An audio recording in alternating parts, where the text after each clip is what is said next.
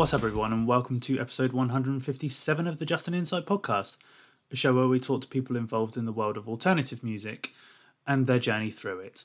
As always, I am your host, Tim Birkbeck, and I am coming to you from my sweaty bedroom on what is the hottest day of the year so far. I'm absolutely melting, being someone of fair-skinned complexion and having long, thick ginger hair as well is not helping. I'm doing everything I can to keep cool, but it's fucking hot today. I'm recording this sort of intro a little bit ahead of time from usual because I'm actually finally venturing outside of lockdown. Going to see my best friend in Bristol, catch up with them because I haven't seen them in 6 months. So yeah, going to keep this very, very brief because I want to get this all edited and loaded and ready to go for the Tuesday drop. But first, as always, just want to say a massive thank you to everyone who checked out last week's episode with Tyler from Year of the Knife. Got a really good response from that episode, so it's much appreciated.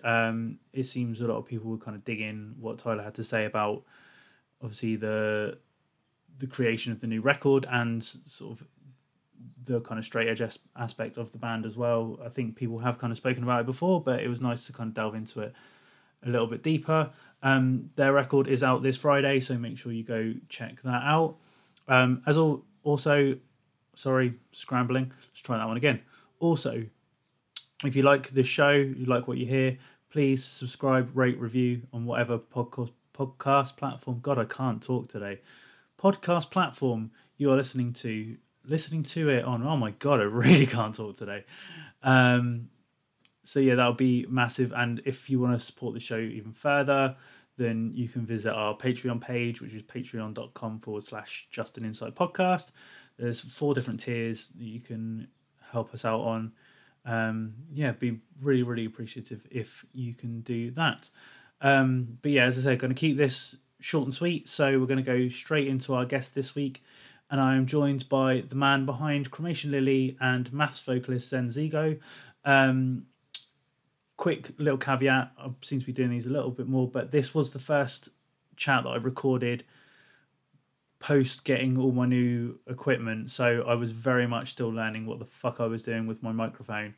So the audio may not be amazing, but I've done what I can to sort of cut out any lags or overlaying of us talking together, so please just bear that in mind. But anyway, during the chat, we discuss how Zen kind of discovered music through sort of his mum and sort of discovering artists such as Björk, how Maths became sort of a pivotal band in the UK scene, especially in the Screamo scene when there wasn't particularly one around at the time, and how he kind of made the turn into creating Cremation Lily and how that's now taken off and has opened doors that maybe had previously been closed to him. So yeah, this is a really cool chat. I've known Zen for a few years. I put Maths on a couple of times back when I was doing shows. So it was really nice to catch up with him.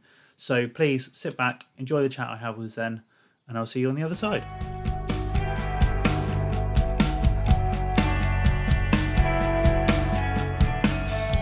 Right, so joining me this week on the Just an Insight podcast is the man behind Cremation Lily, Zen Zigo. Zen, thank you very much for taking some time out of your day to have a little chat with me. How's everything in your world? How have you kind of been? Because we're still currently, well, kind of in lockdown, but how's sort of lockdown period been treating you? How have you kind of been dealing with things at the moment? Yeah, everything's good. Thank you very much. So basically everything changed the week of the lockdown came in the UK. I think it came in on a Monday, and on the Saturday just before, I left my job, moved into a house that my wife and I had bought that needed a lot of work doing to it, and then lockdown started. And so I kind of feel like for the past few months, I just felt like I'm in a dreamland where nothing's the same. Nothing is how I remember it being. Everything's completely different. It would have kind of been like this anyway, in terms of the house and the job and everything. But yeah, things are going good. Just working on the house, making as much music as possible. I left my job to tour as non-stop basically, And little did I know a global sort of virus would come along and everything else that's happening right now. So yeah, I'm just recording as much music as possible, spending as much time as possible with my partner and our cat, and trying to enjoy as much as I can from home, and doing those, now that lockdown is easing a little bit, just doing those sort of sensible not Saturday trips to the beach, but like sensible, small, sustainable trips to, just go to a bird hide on a Thursday evening or something like that. Yeah. It's kind of like irony. Like I kind of had a similar sort of situation. So a bit earlier than yourself, but I quit the job that I was in at the tail end of last year to pursue touring as much as possible, more on the kind of management roadie side of things, and had numerous tours booked up until now, sort of thing, and was on tour when this all started kicking off. And as you say, at the flip of a switch, everything's just kind of completely gone. It's a bit weird, but I guess you've kind of had the house to kind of focus your mind in, and obviously you say making as much music as possible. Mm-hmm. Yeah, it's not been so bad. I've had 3 tours cancelled or rescheduled that were kind of set in stone in this time. And I was meant to have La Dispute supporting them in April, and I think that's been rescheduled for November now. Yeah. So fingers crossed that will happen, and fingers crossed, the live music industry is back up and running by then. If it's not, and it's still not safe, then I'm sure it will be postponed again. So I've just felt like so much changed, but I'm just happy that I've, got enough to be keeping busy with. And I had the EP tape that came out recently, called More Songs About Drowning, came out at the end of April, and that was something that kind of took me through that first month of lockdown, and just preparing that and getting the tapes made and everything else, and then since then I kind of took a little bit of time to just focus on the house and myself and my family, and now I'm back into recording pretty much every day and working on new tape releases for my label as well, Strange Rules. I'm just back to normal, really. Yeah, well, we'll get into it in a bit more detail, but I'm assuming you've kind of got a sort of like a home studio set up that you're able to kind of do everything with. Mm-hmm. So at the moment I don't really, because we haven't been in this house that long, and because of the lockdown we haven't been able to get any like electricians or things like that in, so all of the kitchen stuff, the cooker and everything, is in, or was in until last weekend, the room that's going to be my studio. So it has nowhere else to go. So at the moment, I'm just recording everything, just doing basically everything with just everything line in to the laptop, basically. And then recording vocals in a corner of the room with a blanket, sort of up against the wall, basically. And just going back to how I used to do things, but I have at different times I've had sort of a little home studio setups of various sizes, and that is the plan here. And I think eventually the idea is to get it's never going to be anything fancy, but if it serves me well, then I'll open it up to sort of the underground music community, and that's cool. Offer my services. That's cool. Well, as I said, we'll kind of get on track of what the show's about. I always kind of like to kind of kick off by taking my guests back to their roots and their origins, so to say. So what can you remember being sort of like your first exposure to kind of alternative music? What kind of piqued your interest, so to say? I don't know exactly.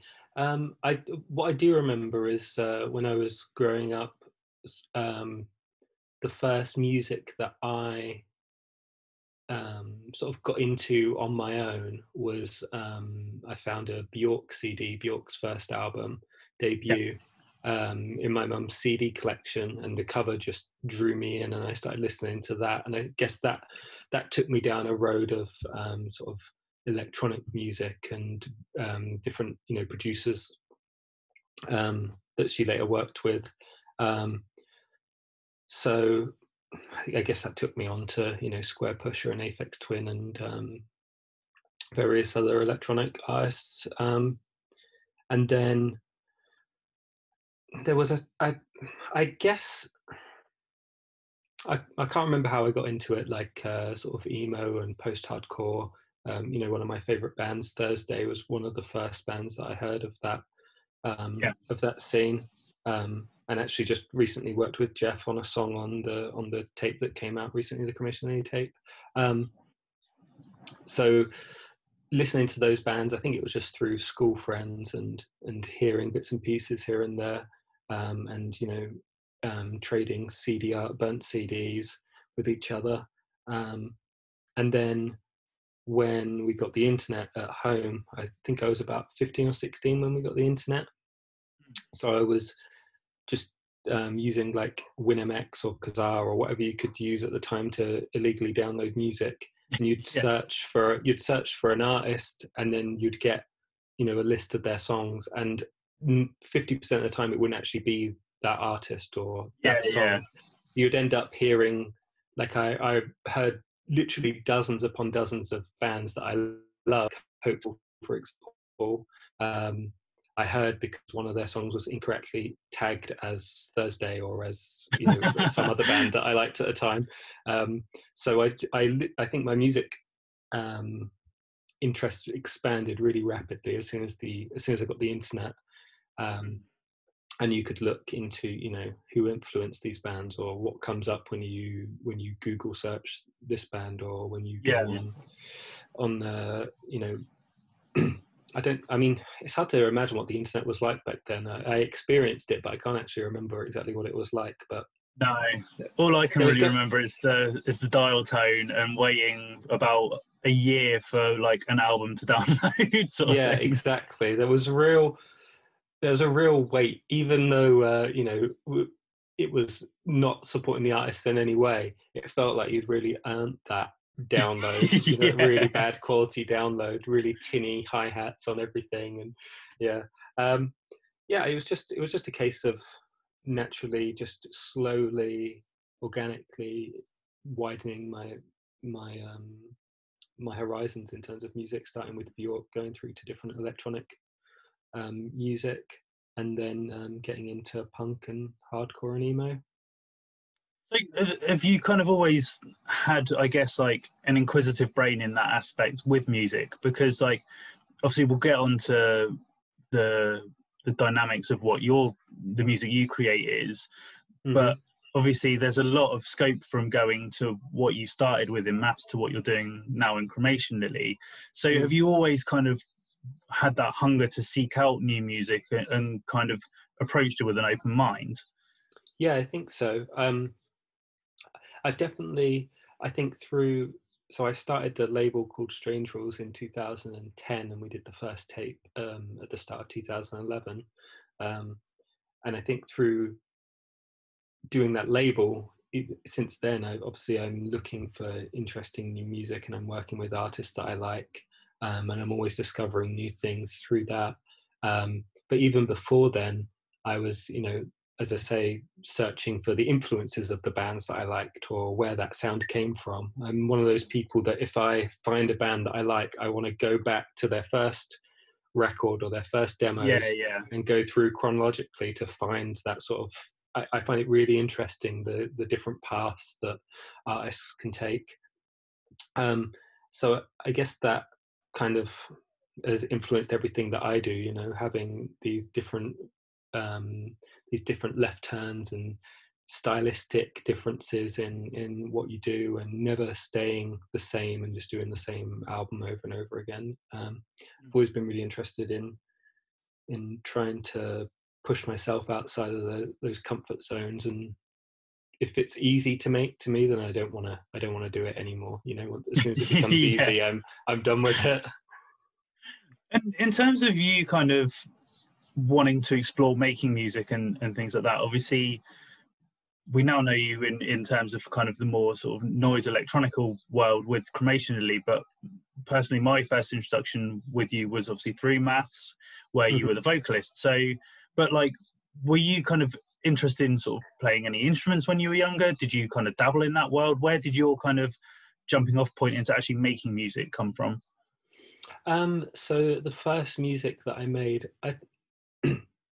first time that I can remember, sort of specifically trying to make music that was not just, you know, playing around on a keyboard as a kid, or playing recorder in school, is that I had I got a cassette sort of deck that had a built-in microphone. Right. So I started off as a kid just recording like stories and things like that onto audio tape that I'd written for some reason. Never gonna who they were for, I don't know really, but then that turned into me doing like the playing the keyboard behind that as a like a theme song, and then that as I got older turned into me sort of getting rid of the storytelling and then just playing the music, and then eventually what I started doing, because I was interested in, I wanted drums and keyboard, and there were drum sounds built in on the keyboard, but you couldn't do both at the same time because you had to just go between the presets. Yeah, the preset sounds. I would I would record the drums onto the little portable tape player, take the tape out of there, put it into the like the sound, like the they don't really exist anymore, but like the sort of stack of like the tape deck and the CD deck and the turntable on top that was in the living room, that was my parents, put the tape with the drums on in there, play that out through the speakers, then get my other tape deck that was my personal one with the inbuilt microphone and play the keyboard melody along and record it all back onto a single tape. So I had like very, very rudimentary overdubbing when I was probably about 9 or 10 years old. Oh, wow. Probably might have been probably about 9, and then it just kept going from there. I used various different tools. There was a game, or well, not a game, like an application on the PlayStation called Music, which was like a very rudimentary sort of looping digital audio workstation basically. Yeah. I think it did have like MIDI style capabilities, but I never delved into that. So I made lots of music like that and recorded through the headphone output on the TV straight onto tape. I later released some of those songs as well years and years ago. And then as I started getting more into, as I said before, as I started getting more into the sort of punk and hardcore scenes, I started playing guitar with a guitar that I think I got from my grandparents' loft, and it used to be my dad's guitar or something like that. And I just remember it being incredibly heavy. It was so, not in terms of tone, but the actual weight of the guitar was so heavy. Yeah. And it was almost impossible for me to play.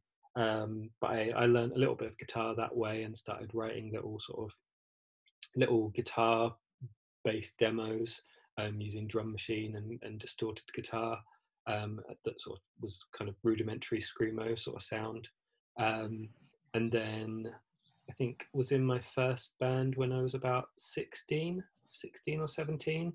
And then that was very short-lived and didn't go anywhere. And then I think Math started when I was 18, I believe. Yeah. So, and then that is what we stuck with for quite a few years, and my main focus in terms of music for quite a long time. But I definitely took a lot of the interests that I had in terms of like home recording and in terms of DIY. That all like fed perfectly. It was like the hardcore scene was made for me from a young age. It was when we decided to record everything at the at Alfie, the drummer in Math's house. I was like, I thought that's just what all recording was. I didn't realize you could go to a studio and do things. So I was perfectly happy with home recording the whole time. Yeah.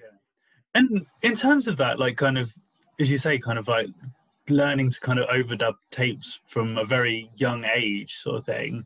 Mm-hmm. How did you kind of figure out how to do that? Because obviously, like, nowadays you can just go onto YouTube and find a tutorial, but like, yeah, to kind of come up with that at such a young age, like, it's quite impressive. So were you shown how to do that, or was it just sort of trial and error? No, I guess I just kind of figured it out as I went along. And I remember as well, like, making the covers and for the tapes and like hand drawing them. And then later on, when we got a computer, using Paint, to Microsoft Paint, to create the cover art as well. And I remember the first sort of tape that I made, when I did the sort of drums and the keyboard separately, I think it was probably, you know, there's probably like 20 songs on there, quote unquote. And the cover art was a hand-drawn picture of well, it was just sort of scribbled blue sky and then white clouds over it, and then the ocean underneath, which was just like a scribble. And it's like, I still have that aesthetic to this day.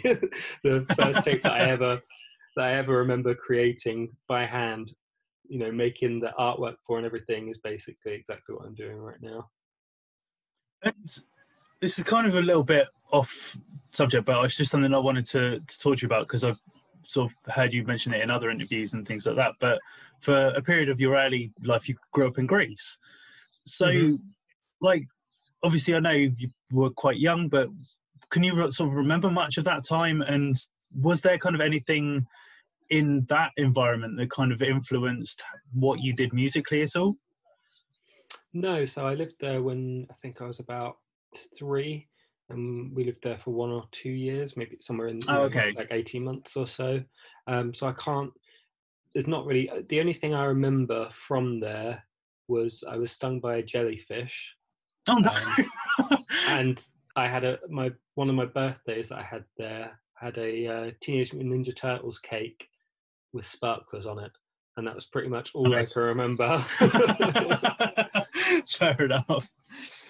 And the other thing that I always kind of ask before, like, getting into sort of the band specific and so on and so forth, is kind of, I think a gateway for a lot of people is going to their first gig and kind of experiencing what the live kind of music experience was like. So for you, what was your kind of gateway into sort of experiencing live music? Like, were you going to many shows as a youngster? Like, where did that all kind of start from?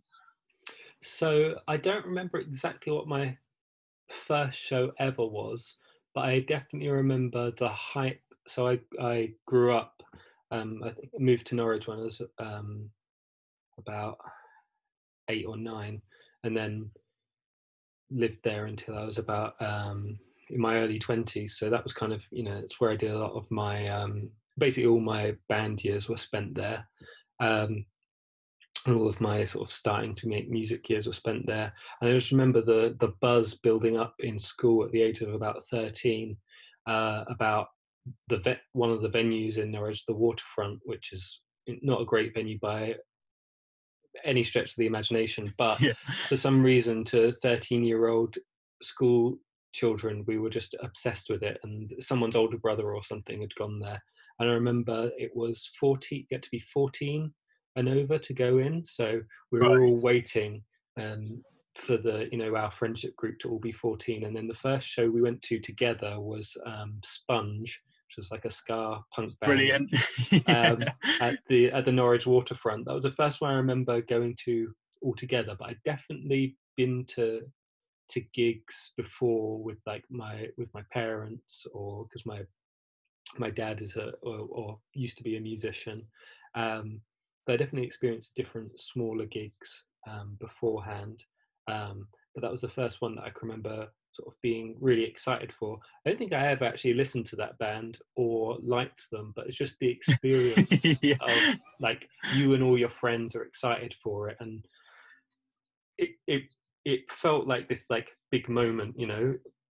I think it was probably their sort of 10th show of the year in Norwich. They were there all the time, but that was a big one. And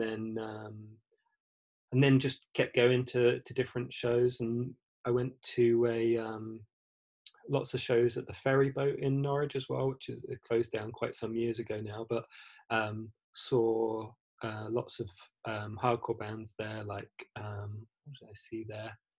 Saw like Bleeding Through and Throwdown, and for some reason lots of Trustkill bands played at the Ferry Boat. I guess there was someone putting them on at the time, but they always had the local support, so then I would find the local bands and then I could go to their shows, and it just sort of spiraled out from there, from about the age of 14 onwards until we started Maths, and then we sort of became part of it.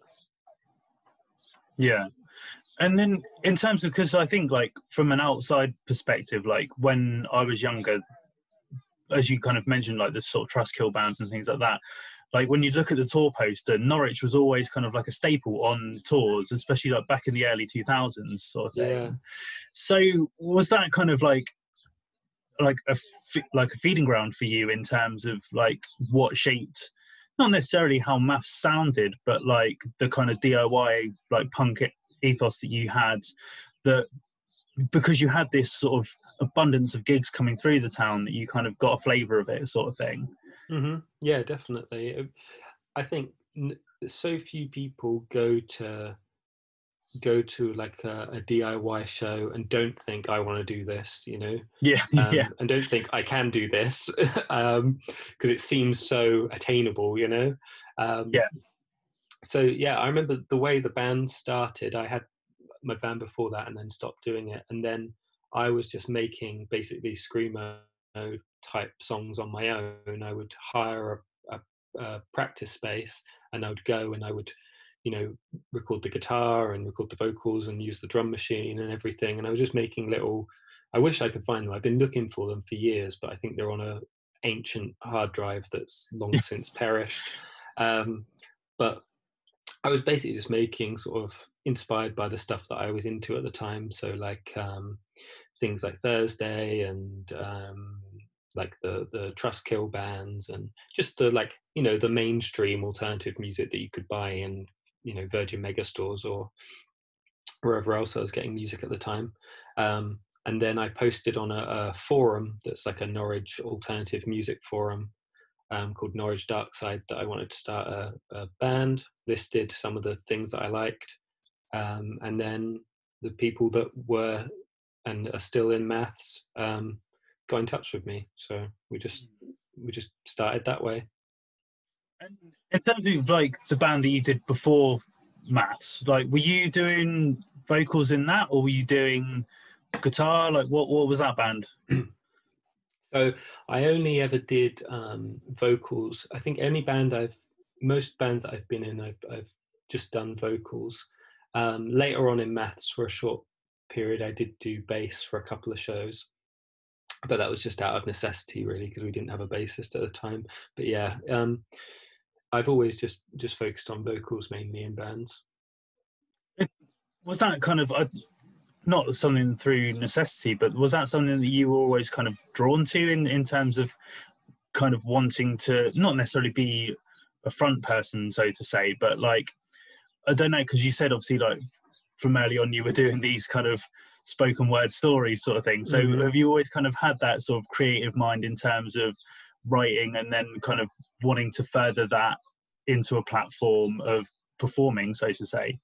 Yeah, I think so. It's always been, I think so often, like, you're either a front man through necessity or like a little bit of narcissism, or a mix of both. So I think for me, it was like a mix of both. Like I had this creative drive, like I was writing things anyway, and I've always written quite a lot. So then that turns, you know, naturally into lyrics. And I've always had that drive to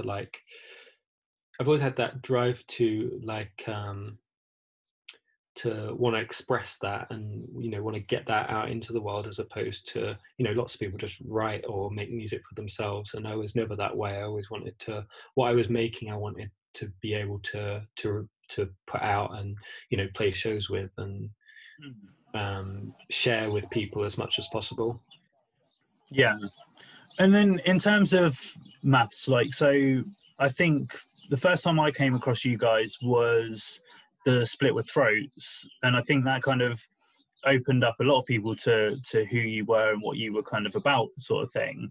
And like, this could be just my personal experience or thing, but especially by the time we got to Descent, like, I hadn't heard a band that sounded like Maths. I wasn't really too familiar with that style of screamo sort of thing, and it like, your band opens me up to a lot of what obviously then went through a various back catalogue of bands that were there in the 90s sort of thing. But did you kind of find that people were discovering screamo through your band?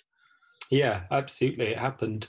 I think now I think back on it, and obviously Maths, you know, haven't done much for quite a while at this point, but when we did a record just maybe like 5 years ago or so, we were thinking about the history of the band, and as we were writing the record, we were thinking a lot about the history of the band.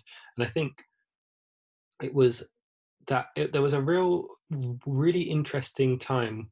Maybe it's still there, maybe it still happens, but I'm not involved in it at all. But we were just a band that were self-recording everything, and we didn't know what we were doing really, and all the shows we played were, you know, for, you know, 20 quid, and we weren't a real band by any means. Yeah. But because that split and then the album and then the EP and everything that came after came out at such a specific time, I guess, like the internet was, and sort of social media and MySpace were becoming more accessible, and all of the information for like the history of you know, underground subgenres was becoming more attainable. I think we were kind of that gateway for lots of people, and countless people have said that that split or the album that we did afterwards were kind of their introduction to finding out more about like underground screamo bands. And it was the exact same for me as well. I found out about all those screamo bands after, like, just as Math started, basically. The post that I put in the forum to start the band was listed like the bands I was into, and it was all the like Trustkill bands and all the post-hardcore bands that I liked at the time. And then our guitarist who got in touch with me, he was the one that was brought all of that sort of knowledge about these, you know, old screamo and emo bands with him. He was a couple of years older than us, so he had a lot more, and he'd lived in San Diego, so he had first-hand experience of some of these bands, and yeah, it was that was my introduction to all of it, and then that obviously just fed into the material and was more and more inspiring. So yeah, I think that split, especially on the Throat side as well, was like a gateway for a lot of people. Yeah, and in terms of like, because you mentioned there, like, obviously you kind of got introduced to that sound as well through Matt joining on guitar and things like that. And well, I guess like when you first kind of started to form the band, obviously, as you say, you were kind of like bringing in this idea of sort of like the post-hardcore sort of bands and things, and he was bringing in the kind of 90s screamo kind of thing. I'm guessing, knowing Alfie a little bit, he was just happy to play drums, sort of thing. Yeah, yeah. He was in like, several other bands at the time, I think. Yeah. But in terms of kind of like the embryonic stages of Maths, when you were kind of hashing out ideas, was the kind of screamo tag, quote unquote, something that was talked about, or was it just something that kind of naturally came to be how you guys ended up sounding? We never really, apart from like talking about bands that we liked, we never, in terms of the sound of the band, talked about like specific influences. It was, we just showed up, and Matt would come with, you know, an idea for a song, and then we would figure it out, basically. I guess at the time we just thought we were you know, a punk, hardcore, metal, screamo, emo, rock, you know, we were just whatever we wanted to do, basically. The first song that we wrote was I can't remember what it's called on the recording, but it was, we did a 2007 discography CD thing years and years ago that I think is still on Bandcamp, and the first song on that is the first song that we wrote together, and it basically just sounds like just sounds like, you know, screamo basically. Yeah, as we would think about it now, or like, you know, Circle Takes the Square or something like that, but much rougher.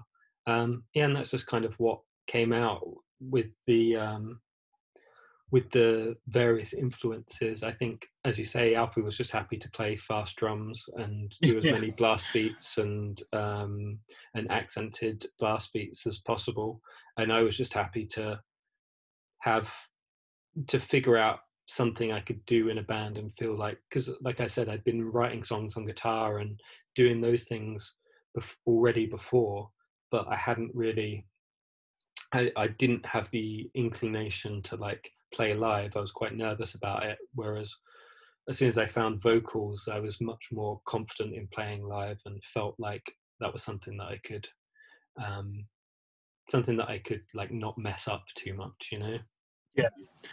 In terms of like that, because I think it's very interesting, especially for like vocalists, like how they kind of approach things. And like within Maths and later kind of in Cremation Lily is still there a little bit, but your sort of vocal style is very synonymous with that kind of screamo sound, but like obviously it's not as rough as the stuff that we'd heard in the early 90s, kind of say. Mm-hmm. But I don't want to say you kind of like honed it and practiced it, but was that something that you were conscious of like how your voice sounded? Or like when you got in that first practice room and kind of started hashing out Maths, was that just what kind of came out and you were like, oh, that's cool? Yeah, the first demos and little EPs that we did were just like whatever came out during practice and the recording. That was what it was. There was not really any thought put into it. It was typically just one take, or, you know, do a second layer on the end part or something. It was very little thought put into it. And then with Descent, with the full-length album, that was the first time that I started thinking about the vocals as kind of a musical element and something that should probably have like rhythm and melody and like sort of more of a cadence to it. So I think there's a jump between like the split with Throats and then the Descent album in terms of my vocals and how I thought about them, at least. I don't think they probably didn't sound great, but as soon as I got that idea of like they should be not just sort of a caustic element, but actually have tonality and rhythm to them, that just sort of evolved slowly over the next couple of releases. And I want to touch on this just because I heard you speak about it in another interview, but I just want to kind of get your perspective now looking back on it. But I heard that the first kind of, I guess, quote unquote proper gig that Maths had, that you ended up getting in a bit of a fight. So yeah. Like in that aspect, like I don't want to obviously go over the details and stuff, but like was that kind of an eye-opener for you in terms of like, oh, we're stepping into this world kind of thing? Because there wasn't specifically a screamo scene at the time, so was that quite daunting for you as a teenager, like, oh shit, like this is where we're at kind of thing? Yeah, I hadn't thought about that in years. Oh my god. So we played, our first show ever was at our first bassist at his house.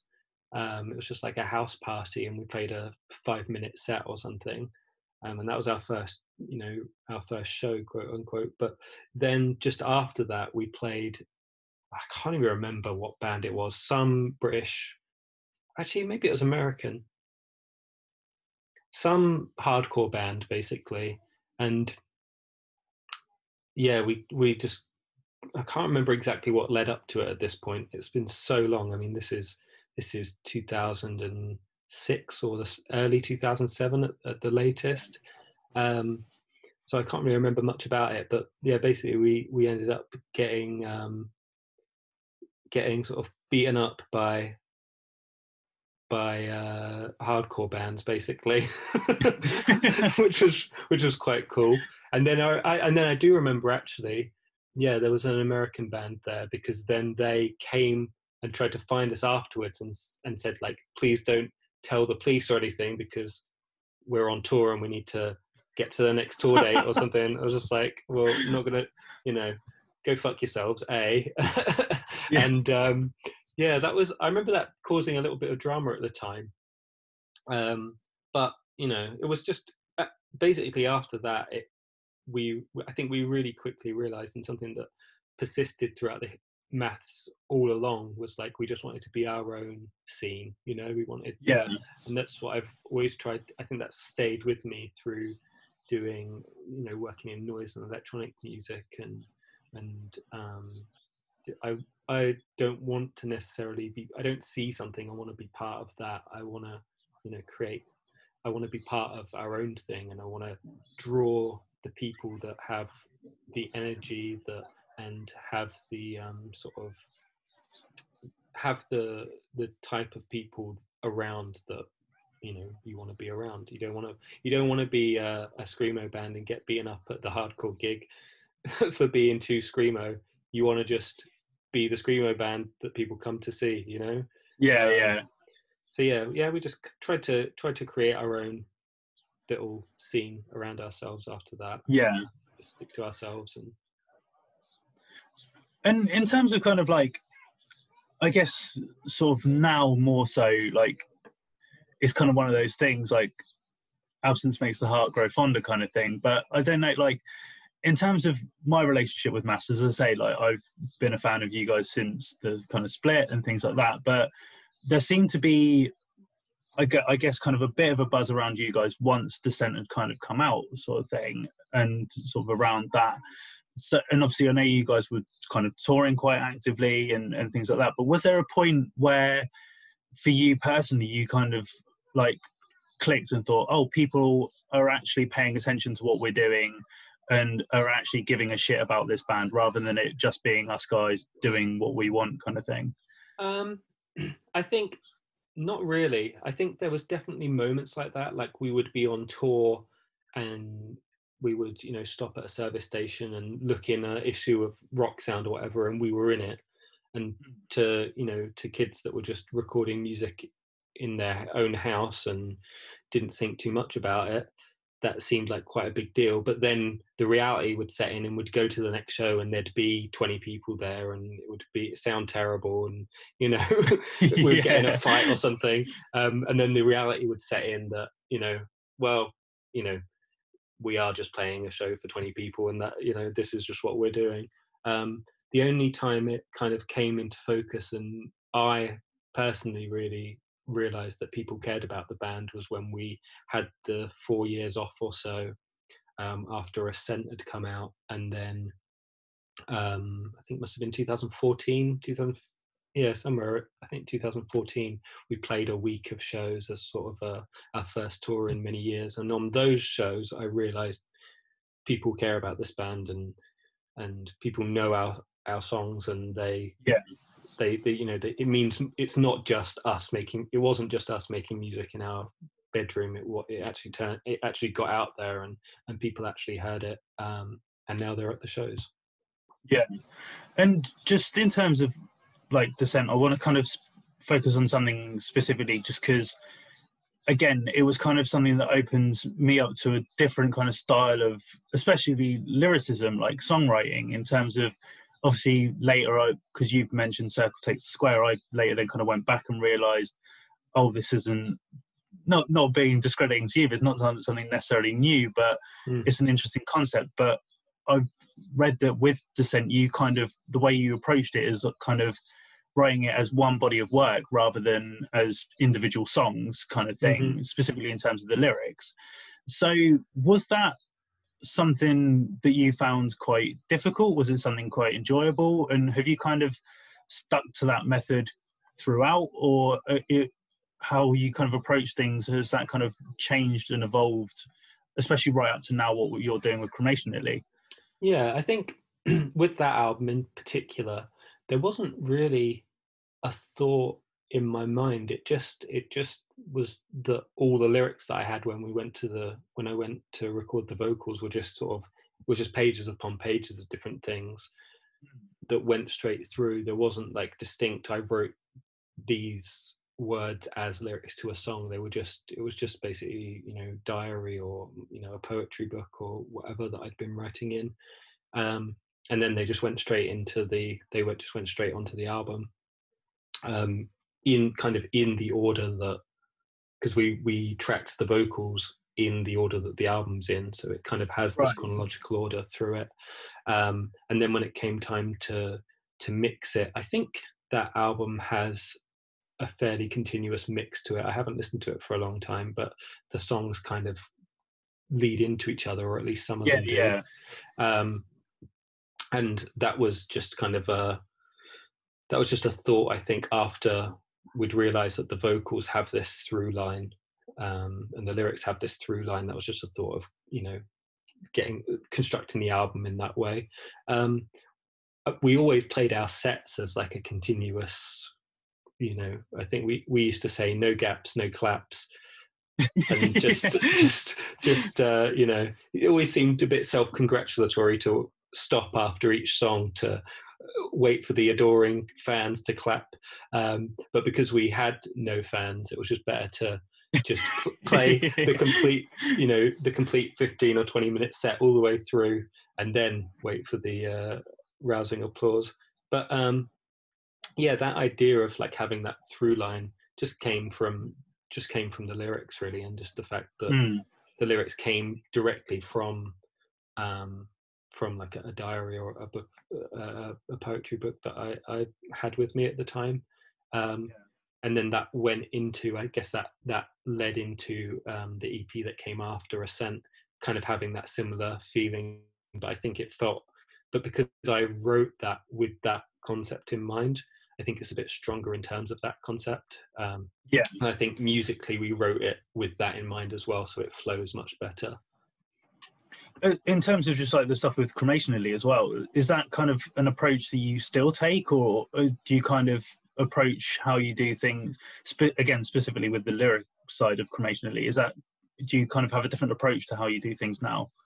I think for a long time with Cremation Lily, it was pretty much the exact same approach. Like, I always wanted each release to feel sort of encapsulated, feel sort of rounded, and like it's, you couldn't hear a song off of it without hearing the rest of it, if you know what I mean. It kind of all made sense together, which I still do quite often. More recently, I've been doing, and I mean just in the past couple of years or so, I've been working on more sort of one-off songs that I guess can't, you know, they don't really have anywhere to go after that. But actually, saying that, like, I put out the tape More Songs About Drowning recently that has a sort of very distinct lyrical through path to it, and then put out a single shortly afterwards that is kind of a continuation or like a prologue to that EP even.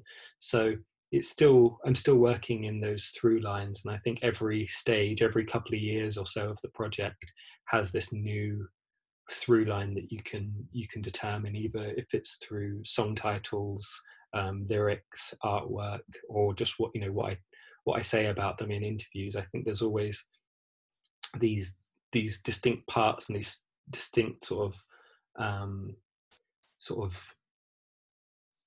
eras, I suppose, of the project. I was trying to think of a better word than that, but these distinct time periods of the project that all have that through line to them. Definitely. And just in terms of going back to Matt, as you mentioned, kind of that you had that kind of first sort of break in the band, and you've kind of openly said that you kind of had like struggles with yourself, like in terms of sort of mental health and things like that were going on in the band and things like that, which I think it's very sort of admirable that you've kind of taken that stance. Like, it's very easy for that of kind of to dissipate it and just nobody questioned it, but you've very sort of spoken very openly about that issue. And the reason I kind of bring that up is, do you think that, I don't know, without you kind of taking ownership and taking responsibility, that Maths wouldn't have maybe have come back as what it was and done the next record, and that you would have been able to keep up the relationships that you had with Matt and Alfie. Mm-hmm. Yeah, I definitely think with our relationship, because it is, you know, in my mind, even though we've had a couple of other members, Maths is at its core, it's me on vocals, Matt on guitar, and Alfie on drums. Like our relationship, we've known each other at this point for, you know, what year are we in? 2020. I just had to look for some reason. So it's the type of year that it's been. How could I forget? So we, you know, we've known each other for almost 15 years at this point. Yeah. I think the first Maths practices were in 2006. So it's really hard to keep up like a creative relationship. Anyone that's ever been in a band or, you know, ever had an art project with someone else knows it's really hard to keep up that creative energy and that openness. And for us, it just got to the point where we were spending so much time together touring and writing music and practicing that we just needed a break, I think. And I especially did, and I was struggling in terms of, you know, my own mental health and my own relationships, and how I was dealing with the problems that I was having weren't leading to, you know, our next great record. They were leading to us completely hating each other and you know, not wanting to, or, you know, people hating me and not wanting to make music with me. So we just took a step back. We decided, I guess it was 2010 maybe, we decided to take a step back and focus on other things, and I'd already started Cremation Lily recordings at that point, and everyone else and sort of had their own projects at that point that we were all working on. So it seemed like a good time to step back.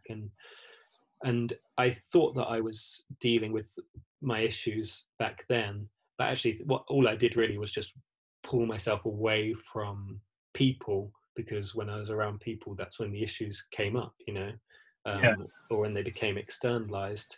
But actually I didn't deal with anything whatsoever.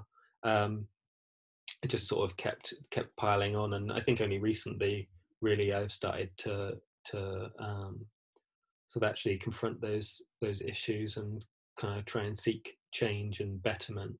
But yeah, that was the thought at the time, was just to try and take some time, focus on other projects, and then in 2014 when we came back, it just kind of felt like a good time to you know, make music again. We already had some demos and songs, and then I think the I can't remember what that album, what the Fires Caught in the Sea, is that what that's what that record is called? That's so bad. it's because that same year there was a Cremation Lily album called Fires Frame the Silhouette, and it's a really similar album title, so I sometimes give them and the lyrics are very similar between both of them. We just had songs basically, and we had that desire. We'd had that time away from each other, and we had that desire to start playing shows again.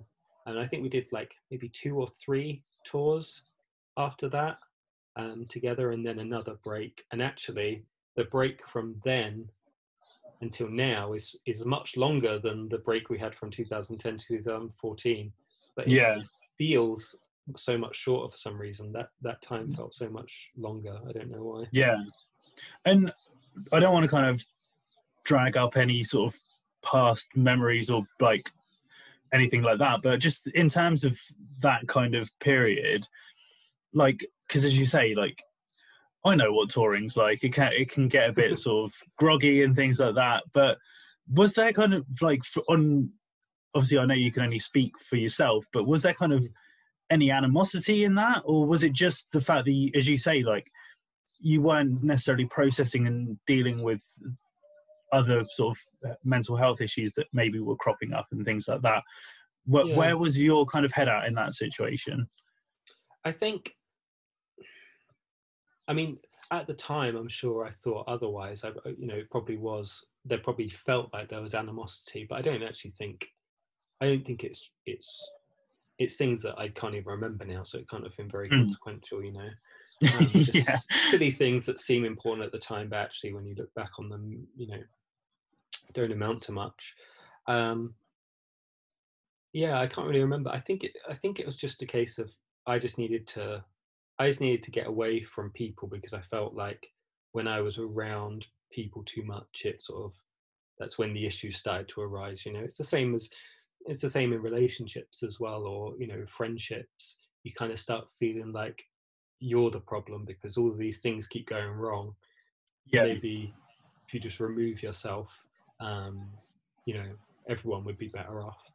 So it was a bit of that thought, and I'm sure at the time there was like issues and things as well, but I can't remember what they were about. But yeah, it was just a case of trying to sort of create more healthy relationships, which, as I said, I didn't do at all. And I just basically spent those 4 years between 2010 and 2014. I just spent those 4 years just recording noise, basically, and releasing tapes, and becoming more and more, sort of creating more and more of, as I said before, just like not wanting to become part of any scene or any community, and just sort of waiting for people to come to me, basically, which is what I've always done.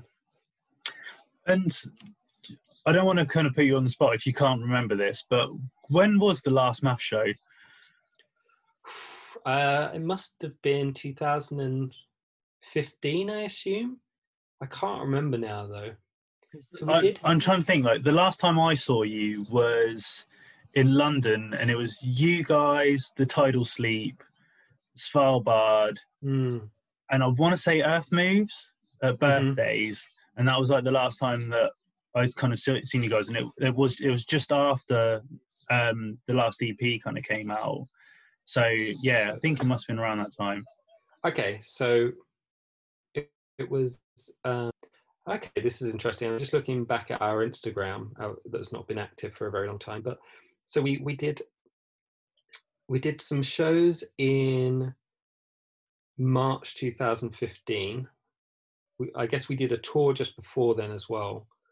Then we did a tour in 2015 in May, and then Svalbard, Tidal Sleep, Earth Moves. Yeah, that was 28th of October 2017.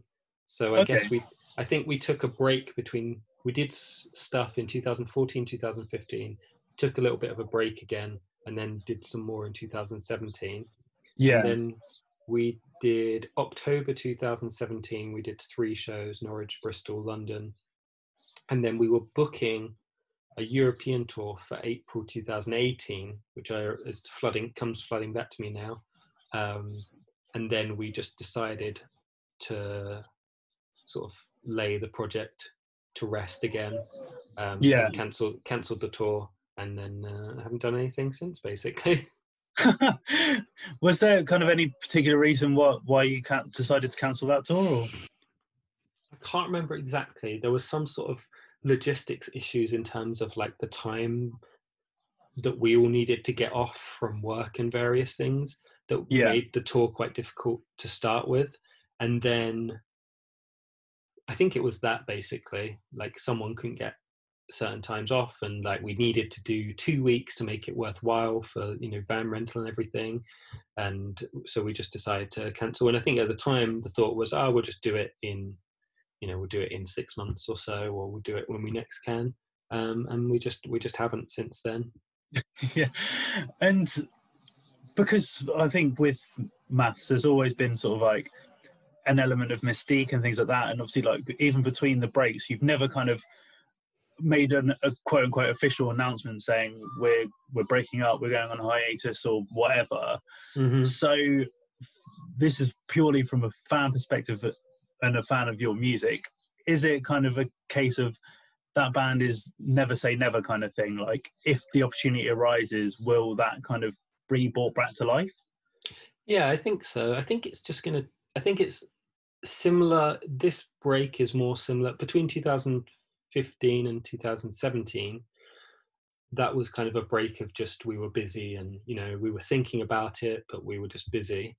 And I think this break now is just a case of like people individually in the band sort of figuring out what they want from a band and what they hope to gain from it, because obviously it, you know, when you're making the music that we make and we're playing the type of shows we make, there's little if any financial gain to be had. That can't be your driving motivator, because it's you know, it doesn't exist. It never was with us, but well, I mean, obviously,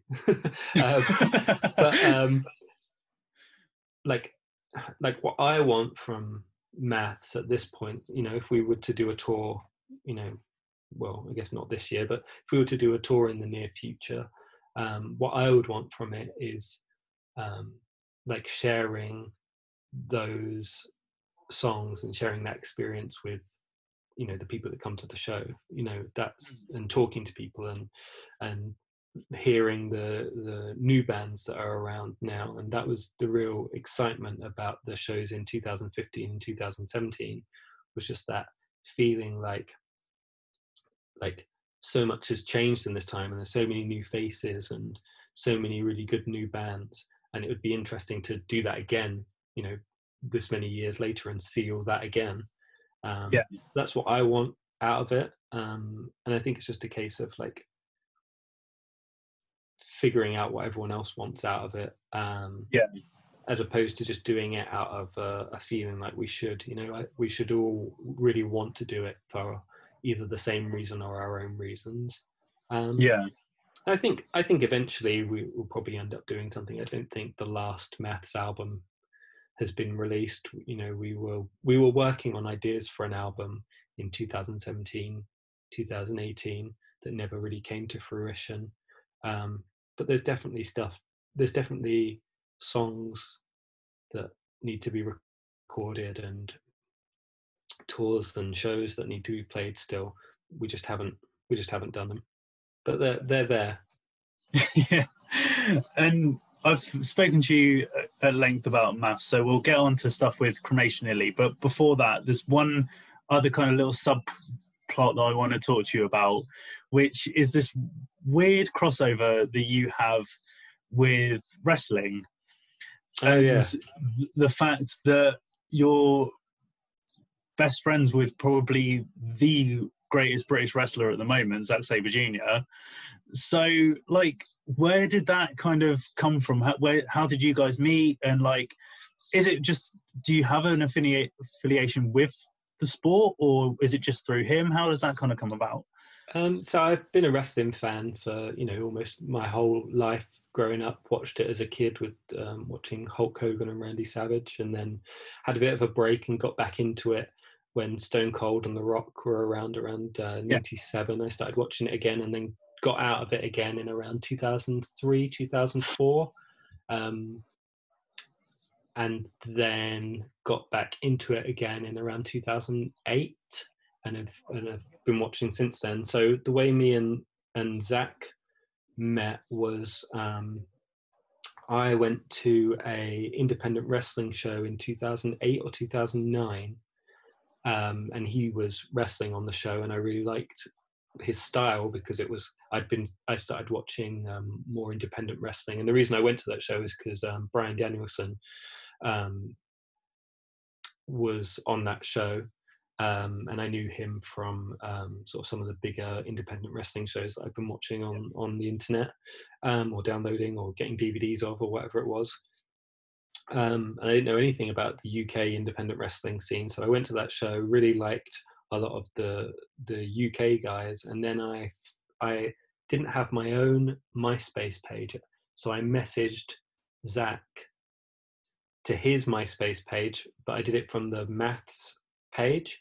And when I messaged him, he then came back and said, I was at one of your shows last week or 2 weeks ago at the Tap and Tin in Chatham, and so it just turned out that we were mutual fans of each other's work already. And then we just started talking about, you know, the wrestling that we liked. We've both got, I think, quite similar tastes in wrestling.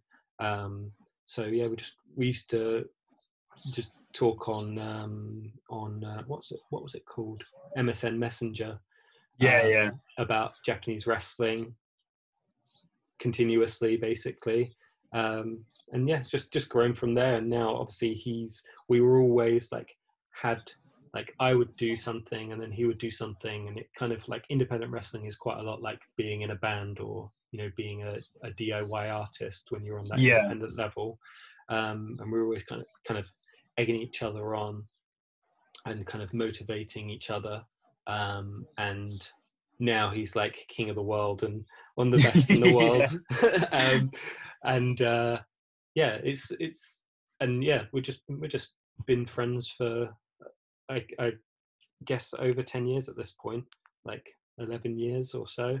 And it's one of those friendships where obviously the nature of what we both do, we're away from out of the country or away on tour or, you know, moving here and there. So we don't see each other that often, but when we do, it feels like, you know, we haven't missed a step, and, you know, we've been hanging out every week for the past 10 years. Wrestling is really weird. Lots of my friendships in music have come from like a mutual interest in wrestling. So I met Wicca Phase Springs Eternal through wrestling, via Twitter as well, because he's a big wrestling fan. And who else? Plague Mother, who's an excellent noise artist. He is a big wrestling fan as well. And obviously there's lots of stuff happening for people that aren't aware. Lots of stuff happening at the moment regarding professional wrestling, and lots of things being exposed, and lots of people that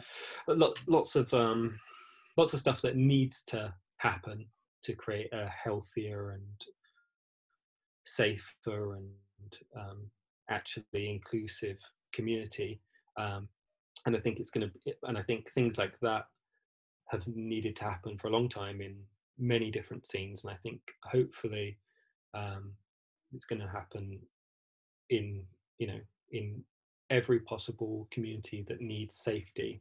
Hopefully people get that have that bravery to speak out. But yeah, it's been a hard time to be a wrestling fan in the past couple of weeks. It really has been.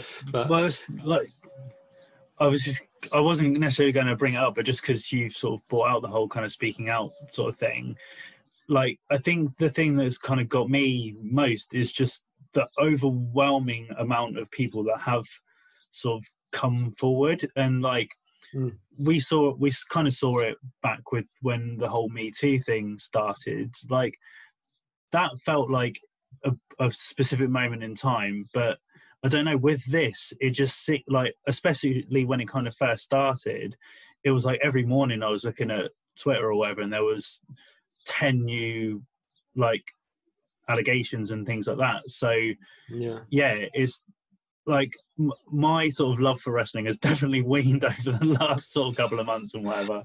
Yeah, I think it's going to be a case of like wrestling now has to win back its fan base to a certain extent. Oh, most definitely. You know? And it has to be, the proof has to be in the actions. And I'm sure it's not going to be, but, you know, if it doesn't kill wrestling, it's just going to make it a better place. And it doesn't kill independent wrestling. It's just going to make it a better place and a stronger, more safe, inclusive place where, you know, everyone feels welcomed. And hopefully that happens in, you know, I've always been part of, like I say, trying to create my own little scenes and my own little circles, but the scenes that I've been even in passing throughout making music for, you know, over half my life, they've all had that sort of feeling of inclusiveness and this feeling of wanting to do the best.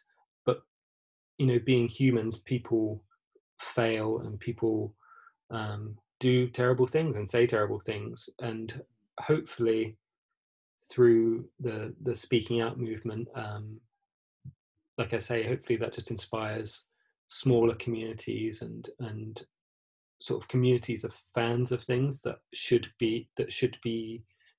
have those safeguards. Hopefully that will inspire people to be held accountable and inspire more safeguards and more safe practices in all underground communities. That's what I hope from it.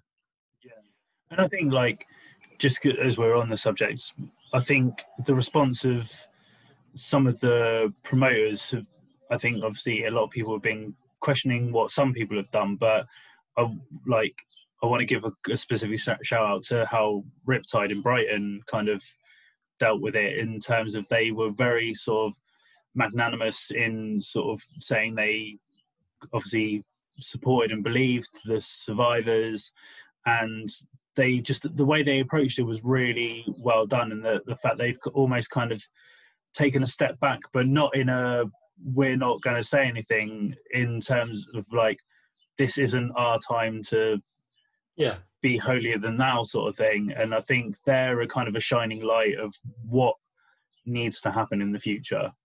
Yeah, I think so as well. And I think the most important thing at a time like this is to listen, you know, and to take these things on board in everything that's happening in the world at the moment, and everything that has been happening, you know, before the you know, the movements, and before the sort of media gets a hold of things. I just hope there's, you know, accountability and safety, and yeah, it's difficult. It just needs to be listening, you know. People just need to listen and not have to have their voice heard every possible second, or not have to have their input every second. And I guess that is a real, and I'm guilty of it as much as anyone else, there is that real sort of feeling of like, well, you know, Instagram is there, or Twitter is there, or whatever else is there for you, so I'm just going to let it out. And I think often what would we be better served to do is just to listen to other people's experiences, and listen to their real lived experiences, and have some empathy. Hopefully that will be where we end up. Yeah. Well, as I said, we'll get into Cremation Lily now.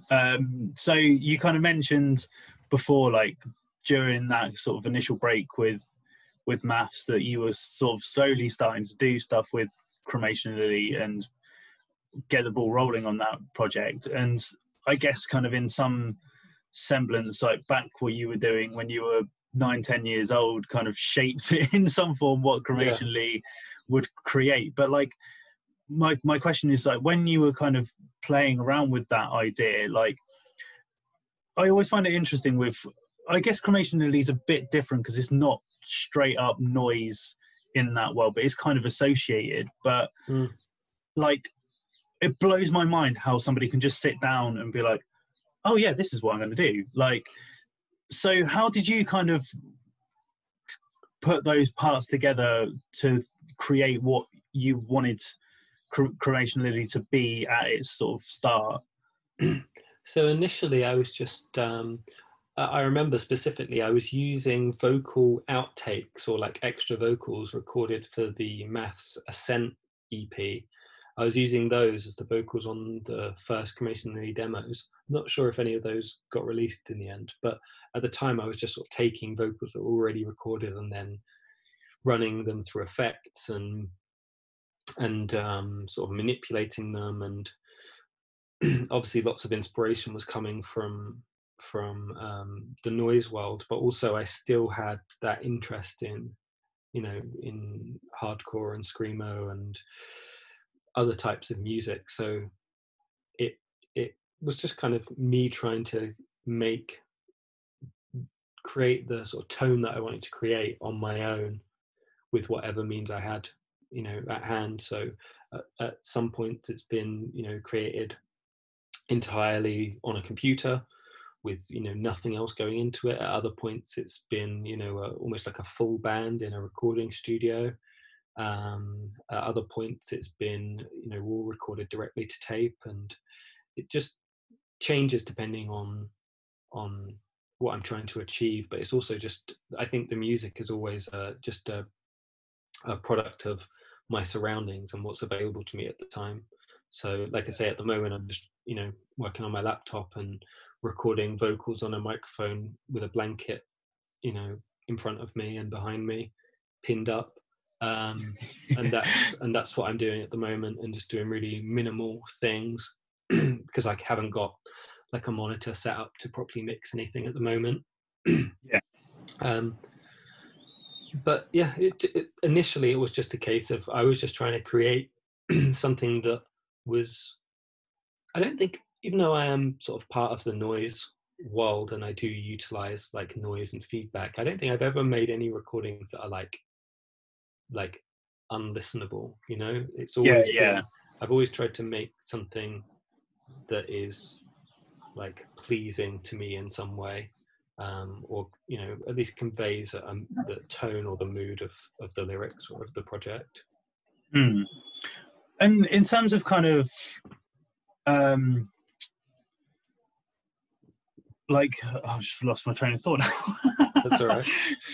But into like the way that you've kind of, that's what I was going to say. So in terms of like when the project's kind of started to get some legs in, maybe not necessarily in terms of you performing or whatever, but in terms of you actually putting an outlet as Cremation Lily, like did you initially find that there was a crossover between fans of Maths and then coming over to Cremation Lily? And was it kind of a bit like, if there was, were they a bit like, what the fuck is this kind of thing? Because it is a bit of a left turn. Yeah, there might have been, but I don't think I ever mentioned Cremation Lily to, like, via any Maths channels, right, okay. You know what I mean? Like, I never sort of used our mailing list or whatever to promote Cremation Lily. So anyone that found it on their own. And I never, you know, I mean, I've barely done any, you know, like press or reviews or anything like that for Cremation Lily throughout 10 years, almost 10 years of doing it, over 10 years at this point. It's just been people finding it organically. So I think actually only, you know, a few years ago and maybe even recently did people who knew Maths at the time or remember Maths or, you know, still listen to Maths are just finding out what Cremation Lily is. And I think there's a crossover. I can see how people could be a fan of both, but I could also see how they could absolutely not be a fan of both and, you know, not, you know, only like one or the other. That would make perfect sense to me as well. But I think there's definitely a crossover. And I think in the last EP that I did as Cremation Lily, that crossover I think is even more obvious than it's ever been. Yeah. And in terms of kind of like the actual sort of outlet, in terms of not necessarily like the components that you're using to create the sounds, but again kind of on a more sort of lyrical kind of basis, like I'm not saying I've kind of sat through and read every single through lyric, but just from the surface feeling of it, it feels like Cremation Lily is a lot more kind of personal and cathartic than maybe Maths was. And from like recording to recording, you can kind of, I don't know, it kind of feels like a timestamp of like where you are at that time and point of frame. So is that kind of how you approach Cremation Lily? Because obviously you've done, I lost count of how many releases you've actually done sort of under the Cremation Lily banner. So is that how you approach it? It's like, right, I've got this idea, I'm in this frame of mind, boom, this is what I want to do, that's that done, on to the next thing kind of thing? Yeah, quite often it is like that. It's very rare that I'll, I always work on things in like projects. So I'll be like, okay, I'm working on this project, so I'll just create for that project, and then onto the next thing, and then onto the next thing. And it does happen, but it's quite rare that I'll go between different projects and get in these different, you know, have to adjust to these different mindsets. And I think that's evidenced through the fact that the Cremation Lily album, Fires Frame the Silhouette, came out around the same time, or was written at around the same time as the Maths album, The Fires Caught in the Sea. Obviously similar title, but lyrically they're very similar as well. It's because I was doing both at the same time, and that's just where my headspace was. And some of the lyrics are the same across across both albums. So yeah, it's just, I can't force myself to, and this has been a real issue in terms of like collaborating with other people, or like taking every opportunity that's afforded to me. I find it really hard to force myself into a specific mindset to create. I just do it when I feel like I can. So, yeah.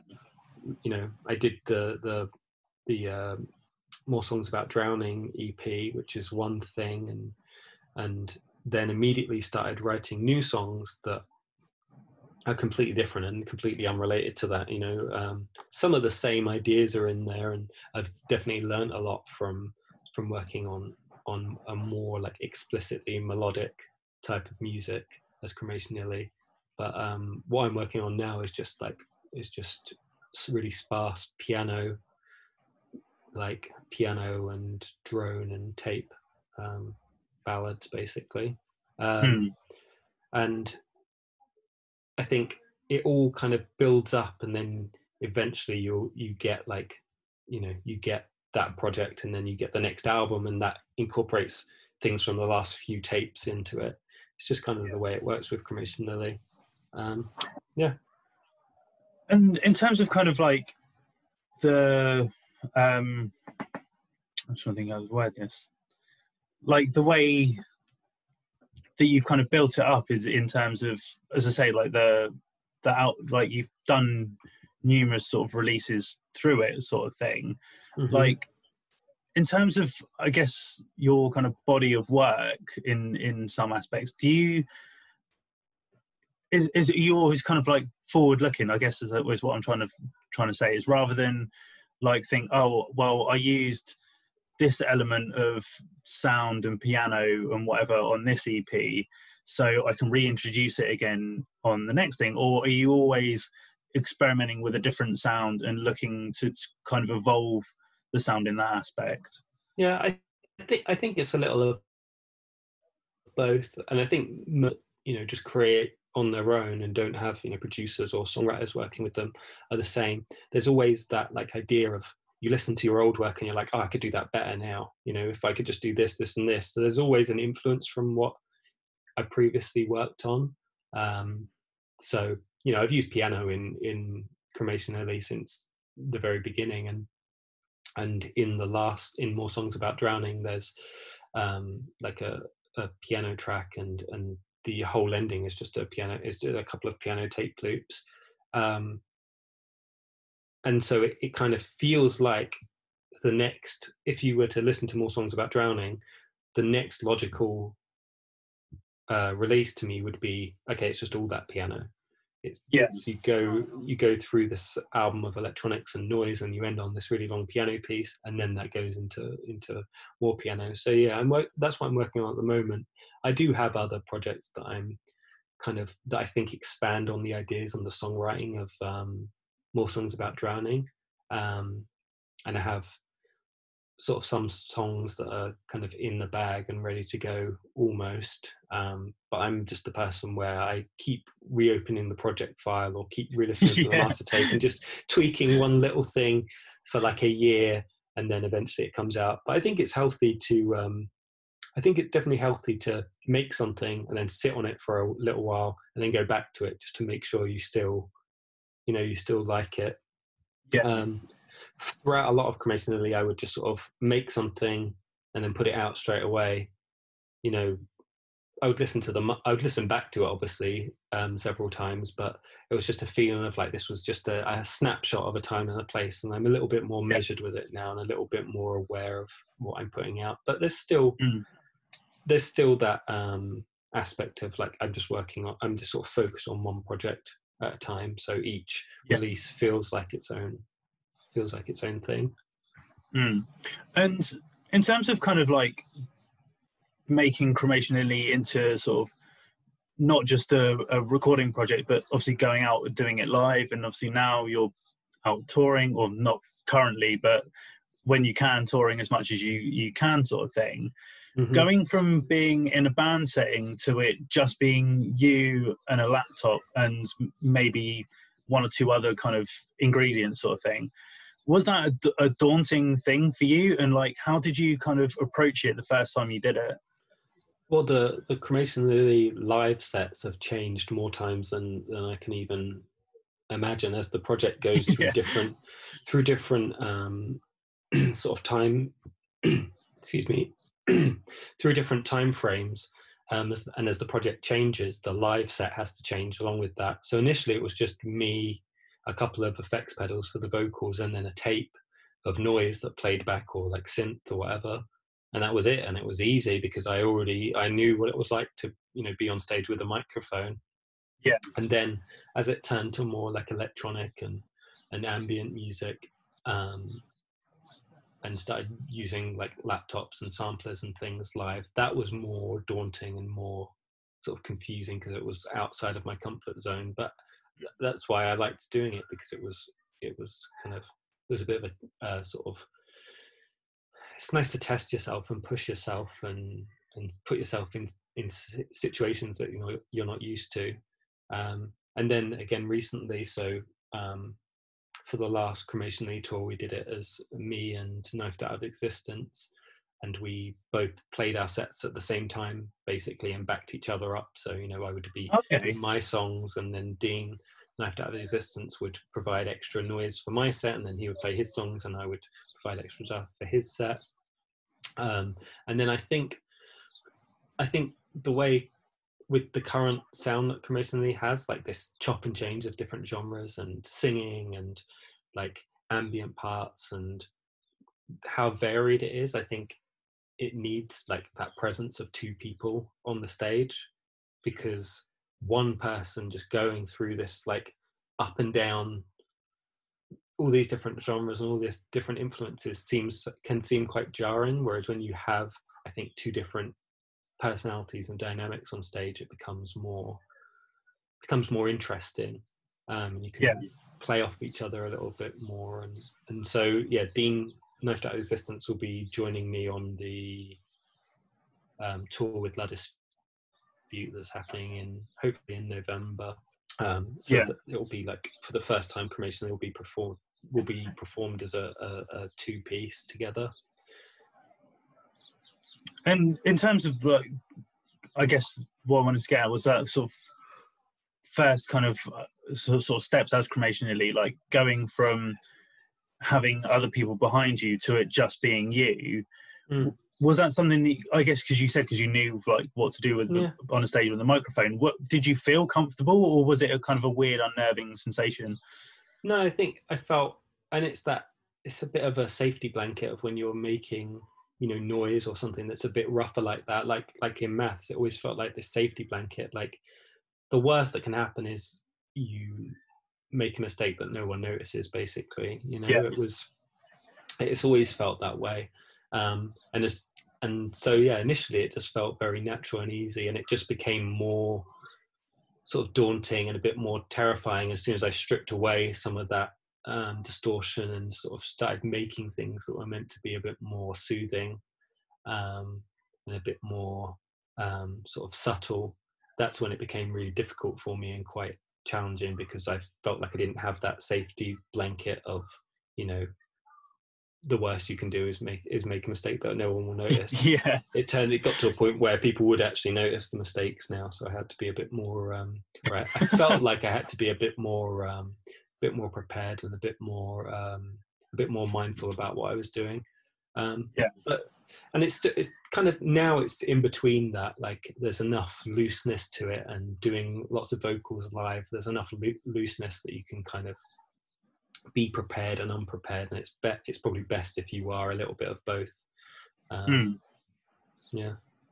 in terms of like constructing a live set, like as you said, doing the thing with Dean kind of opened it up to sort of potentially doing Cremation Lily more as like with two people and things like that. But again, kind of going back to the extensive catalogue that you have under Cremation Lily, and you're always constantly writing new stuff, like how do you approach like what you want to go into a live Cremation Lily set? Is there some elements of kind of just doing it on the fly, or is it very structured in what you do? It's mostly I try and think about something, and I always think about like what tracks and what songs will be played during sets, but then there's always room for experimentation, and there's always room for sort of improvisation during a Cremation Lily set, which is nice because it feels more like, even though you're relying on electronic elements, it feels more like you're in a band. You know, you can kind of jam for a while, or you can improvise for a while, which is nice. I'm not entirely sure. Like, it got, I think the La Dispute tour in April only got cancelled, like, or postponed like 3 weeks before it was meant to actually happen, or something like that. It wasn't long before, and I hadn't thought at all about the set at that point. And I haven't really thought about the set in November either, but I think I don't know because I've never seen it, but I think the Cremation Lily sets are best when it kind of goes through these different movements, and it's not just, okay, here's a set of all of my, you know, songs from this time period. Here's like you know, it's more interesting and makes more sense as a representation of the project when it has these different ups and downs and through paths, and you can hear little elements from different sort of different time periods of the project all in one set, I think is more interesting. So yeah, I think that's what they'll be going forward. And there's always going to be, because of the nature of the project being mostly a recording project, there's always going to be songs and, you know, time periods where I can't perform any of those songs live, or it wouldn't make sense to perform them live. But as I go on, there's more and more songs that make sense live. So we've got, I think I could, you know, I've done probably the longest sets that I've done was like an hour or an hour and a half.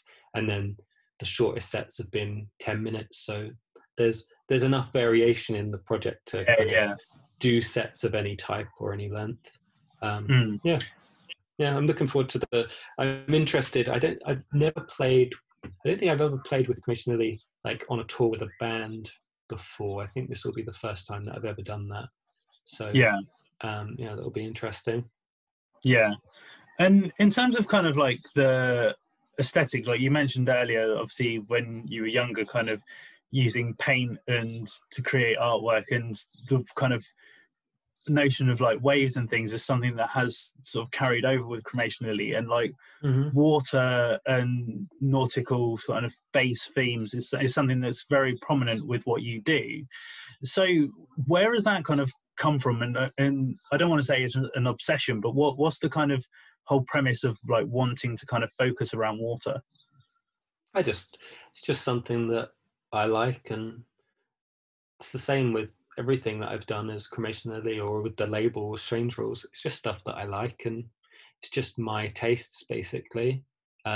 So I think I started incorporating more water just through the fact that I was writing a lot about my childhood, and I spent, you know, periods of my childhood in Greece or in Southend on the coast.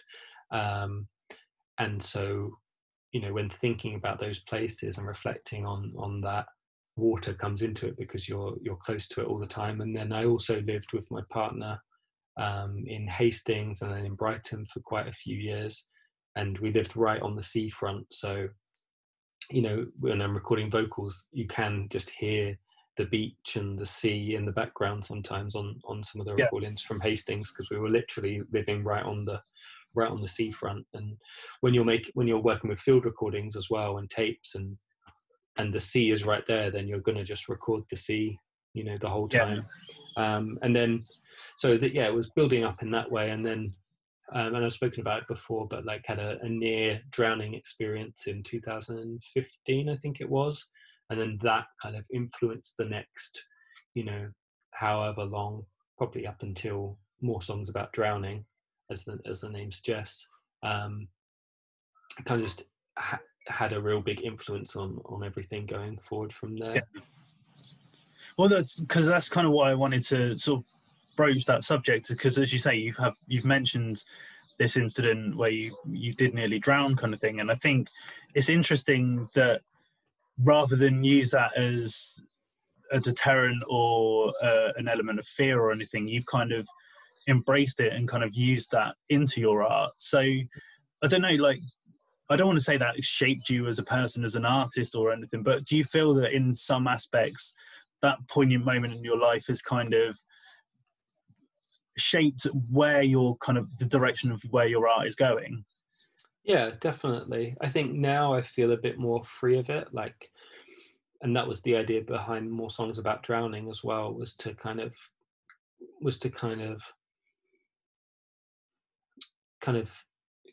put a little bit of a full stop on that, although I don't think there'll ever be a real full stop on anything when it comes to Cremation Lily, but just kind of be able to be going forward, to be able to be sort of inspired by it and informed by it, but not like that be all that I'm doing, because I think for so long that has been basically all that I've written about, and basically every release has had that at its core. And I think it's now nice that I can, yeah, like I say, be inspired by it and utilize it and use it as almost like a tool for creation, but not be the only thing that I can create and make work about. Yeah. It's going to be ironic because I'm going to stick on that subject for a minute. That's okay. But like, just in terms of your kind of mindset of when that incident was happening, like, obviously feel free to completely ignore this question, but like, what was going through your head and like, what were you feeling in those moments? Like, because I know that you've kind of said in previous like interviews and stuff that like, when you kind of came out, obviously you'd kind of would thrashed against these rocks and you had all these cuts and bruises and things, but like, mm-hmm. What were the emotions that you were going through at that time? I just wanted to get out of the water and not drown. You know, it was all I was thinking was, I need to get out of here. I need to get out. I need to get out. And that's it pretty much. And it didn't, I think the effects of it sort of hit. I remember shortly afterwards, just sort of being in our house, and just me and my partner both sort of, because she was there at the time as well. Both just caught ourselves, and we'd just been staring into the corner of the room in silence for 10 minutes without realizing. And it's a bit of that, I think it's a bit of like PTSD almost, feeling, yeah. like having that shock to the system, and that carried on for me for quite a while afterwards. And I recorded the tape Sea Spray Perfumes just afterwards, and so that's like the best sort of way that the best way I could describe it was what I recorded on that tape.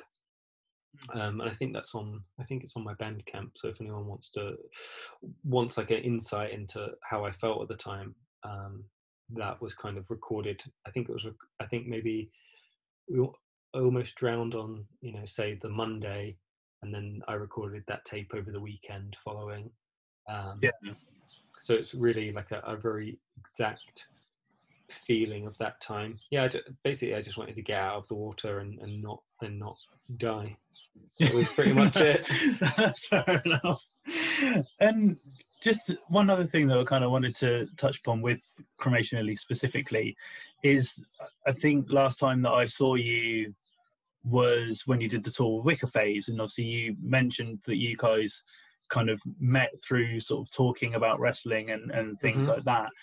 But obviously he has this, take away the whole Tiger's Jaw kind of side of things, like there's a synonymous nature of him that he's obviously part of the whole goth boy clique kind of world, and mm-hmm. now kind of by association you're kind of in that world as well, sort of thing, which is like, I think is really cool, but also like really sort of strange. So how did that kind of come about, and has that kind of opened more doors for you in any aspects? I don't think it's opened any doors. If anything, I think it's confused sort of anyone that's been listening to Cremation Lily for any period of time, confused most and sort of made sense to a few. But I think, like, I feel a real connection with Adam, with Wicca Phase, because we both sort of were in bands that had that were known for one thing, and then started doing our own things separately and kind of built from the ground up something completely different that, you know, maybe fans of that original band didn't like or were critical of or weren't interested in.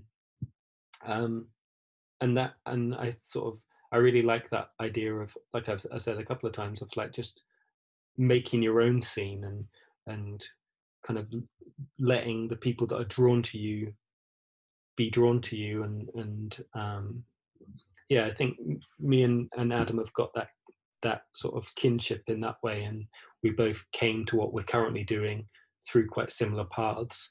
I don't think, like, obviously, I think the first thing that we did was, like, Adam is on a song on More Songs About Drowning. But before that, I'd worked with Dubs, who has also, you know, works with Wicca Phase, and I think that maybe opened some new listeners to Cremation Lily, but I don't think it's probably not the type of thing that they're going to be interested in anyway. I think the same people are listening to Cremation Lily, and the same types of people are finding Cremation Lily as they ever have, and it's all through the same way. It's just, you know, word of mouth or personal recommendations, or, you know, it's I don't do any marketing. I'm not like officially part of any labels. So the only way people can possibly find me is through, you know, sharing the music, basically. Yeah. I think it's the same. I think it's the same basic fan base that has ever been. Obviously, it slowly grows over time, and new people find it, and old people come and go. And definitely, the fan base now is bigger than it's ever been, and quite considerably, really, considering when I first started, the first Cremation Lily tape, I think I did 19 copies, and it took me about 5 months to sell out. But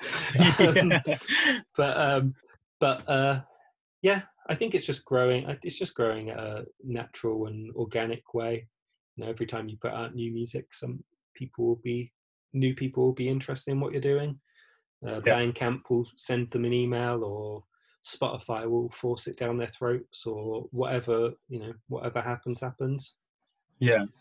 And just in terms of the kind of like the whole opening doors kind of thing, because obviously with Maths, you mentioned like you planned to do this European tour, but it never panned out, and you were very much kind of confined to the UK. But obviously with Cremation Lily, you've gone across the Atlantic, you've gone to the States and things like that. So was that like not necessarily a shock to the system, but were you a bit like, oh, I'm traveling with this project, rather than like it just being you in your bedroom or whatever and doing the odd show here and there sort of thing? Like, was that quite an eye-opener when that opportunity arose?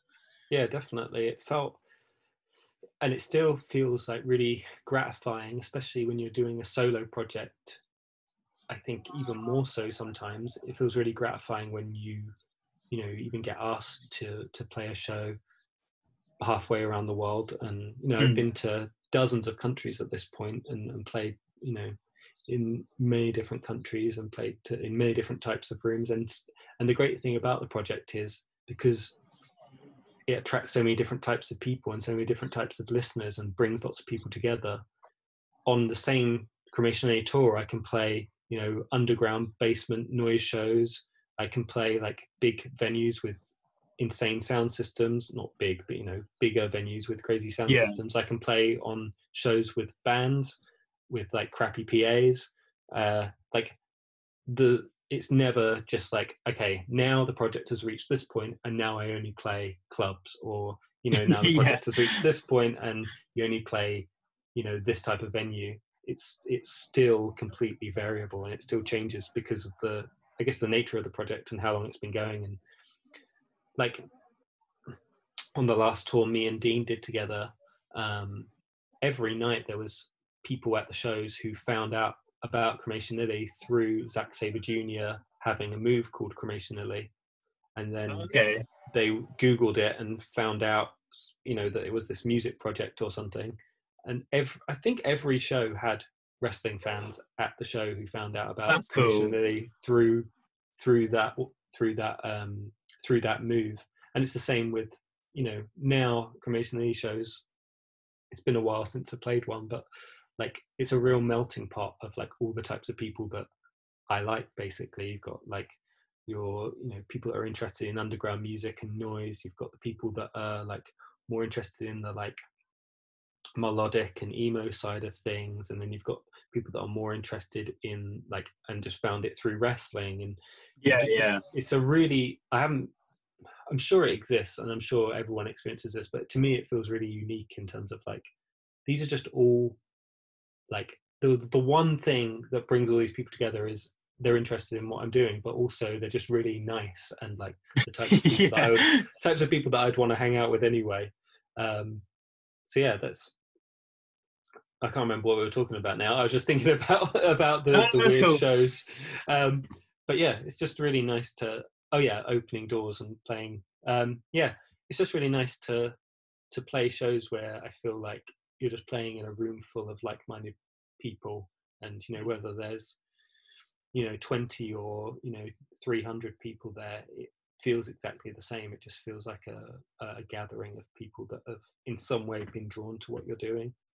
It's really nice, and it's especially nice when you can go and explore new places while doing it as well. Yeah, and just like, I know you've obviously been to other countries, but I want to stick with the States just specifically because I think in terms of music, like they have a kind of a similarity to how we approach things over here, but at the same time it's completely opposite end of the scale. So obviously with the world that you're in, like as you say, you can kind of slot into a various sort of different bills and lineups, but the first time you went over there, like what was your kind of experience of it, and what was the response that you kind of got? The first time, I think the second ever Cremation Lily show was in New York at St. Vitus, which is like a metal, like a metal bar. With like a venue at the back. And that's quite a big room, really. And it was probably only like half full or something like that. But that felt pretty, that was 2013, I believe, January 2013. That felt quite fulfilling, that like this thing that at that point I'd been doing the project, like, and it had been less than 2 years since the first tape came out and hadn't released that much music. And it felt quite sort of satisfying to know that there's, enough people in a city that I had no connections to. There's enough people that are interested in the project. And then I played again when I went to visit Zack. He lived in New York for a couple of years, so we went a couple of times during that period and played. I think that was around 2015, 2016. Played a couple of shows in that time as well, and similar experiences. Like it's just really, it's always shocking. I think this comes from being in like punk bands and underground and playing underground music. It's always shocking when there's more than 20 people there. When people ask me, was it a good show? Was there lots of people there or whatever? Like I'm always like, oh yeah, it was amazing. And I think about it, and I'm like, I'm impressed by like 50 people at this point because. The shows in New York have always been really nice and always been like quite satisfying, and they've always felt like it's been worth the trip. It's been the same with shows that I've played everywhere, like in Barcelona. I remember I flew in, got straight off the plane, went straight to the venue, set up, played the show, and then my flight back was at like 3 a.m. or something, or 4 a.m. So I just went straight from the venue back to the airport and then flew straight back. But like, even though I didn't get, and I've never been to Barcelona other than that, even though I didn't get to see anything of it, it's still satisfying to go somewhere. And have a room full of people and know that they've been drawn to the project for for whatever reason. Yeah. And I'm going to start sort of winding up now because I've taken up way too much of your time. But that's all right. In terms of kind of like how we kind of started this conversation, you said that like obviously you quit your job to pursue doing Cremation Lily as much as possible in terms of touring and things like that. Mm-hmm. And obviously you mentioned that you're married, obviously like got a new house and things like that. So how, obviously I know at the moment times are very weird and different, but like when you are out touring and things like that, how do you kind of balance the sort of marriage life and things like that? Because I think being out as much as possible is great on paper, but obviously there's going to be toss and like give and takes kind of mm-hmm. things. So is that something that you've kind of sat down and had a conversation with your wife with, and how have you kind of broached that, and how do you kind of keep that stability, I guess? I think what's important is like, what's always been important for like my friendships and relationships is to like have that understanding of each other and know and accept what makes the other person happy, you know, and what they find fulfilling or and supporting that. So it's never been an issue. And basically everyone that I tour with now, like on the Wicca Phase tour, I DJ'd for Adam last October or November, I think it was, for 10 shows or so, and almost everyone in the van had a significant other or, you know, a house to go back to, and we're just sort of, I think that's just the people that, you know, are drawn together, kind of have those similar experience, have that similar background, or, yeah, it's always been really chill, and I feel like my partner Jenny is very supportive in that sense, and basically just wants me to do if something sort of eases any sort of like I said, like issues with mental health or anything is like satisfying or gratifying in whatever way, then she would support me doing that. And anything, and it's likewise anything that helps her in that way, I'd be fully supportive of. So yeah, it's never been an issue at all, and you know, it's not like I'm going to go out. Cremation Lily is a project couldn't support being on tour for 6 months of the year anyway. Yeah. So it's only going to be bits here and there. But yeah, the rest of the time's just spent making music, and I can do that from home. So yeah, it's not too bad at all. And in terms of that, like as you say, kind of where you can make music from home, do you ever use her as like a sounding board in some aspects of like, if you're kind of playing around with an idea, do you ever turn to her and be like, what do you think of this? Or is it not her wheelhouse at all? Occasionally, not very often, but occasionally if I've got like an idea for something and I'm not quite sure what it is, you know, like then having like another set of ears on it can help. And she's like, I met her through Maths basically as well. So she has got a taste in music, and we have lots of things in common in terms of our tastes in music. But actually I find it's only recently have I started like sending what I'm working on to different people. So, you know, someone like Doves, for example, has been a person I've collaborated with a lot over the past couple of years, has been really helpful in terms of like, it's just good sometimes to have another set of ears on what you're doing. You can get so wrapped up in, especially on your own, wrapped up in the little details of something that you miss that everything else, like the whole picture is crap. You know, you could be working on this one little detail and actually missing out on the fact, or missing out on the direction that it could go in, or missing out on just something that would actually make a real difference to it. Yeah.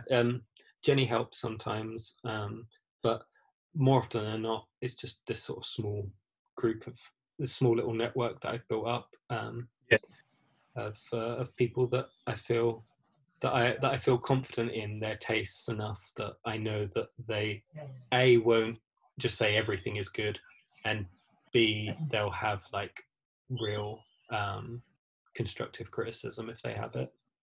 Yeah, cool. Right, Zen, how I usually like to end this is with a bit of a swerveball question, but it might be a bit difficult for you because obviously you change how you perform your sets. So how I usually end it is to ask my guest what your favourite song is, but the favourite song you perform live. So I don't know, do you have a favourite Cremation Lily song that you play live or not?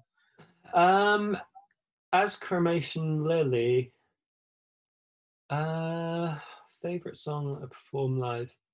I don't know. I like doing Lovers Against the Rocks live. That's good because there's so many different versions of that song. I can do like mashups of the different versions of it. Yeah. So it's not the same every time.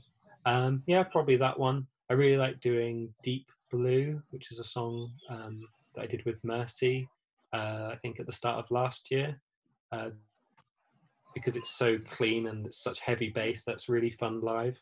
And then in Maths, the song that we all loved doing live was, I can't even remember what it's called now. It's on the Ascent EP. It's the third song on the Ascent EP. I can't remember what it's called, but whatever that one is, we always always really like to do live. Perfect. Yeah. Perfect. Brilliant. Zen, thank you very much for your time this afternoon. Really appreciate it. Thank you. No worries. Take it easy, dude. Cheers. Cheers. Bye. Bye.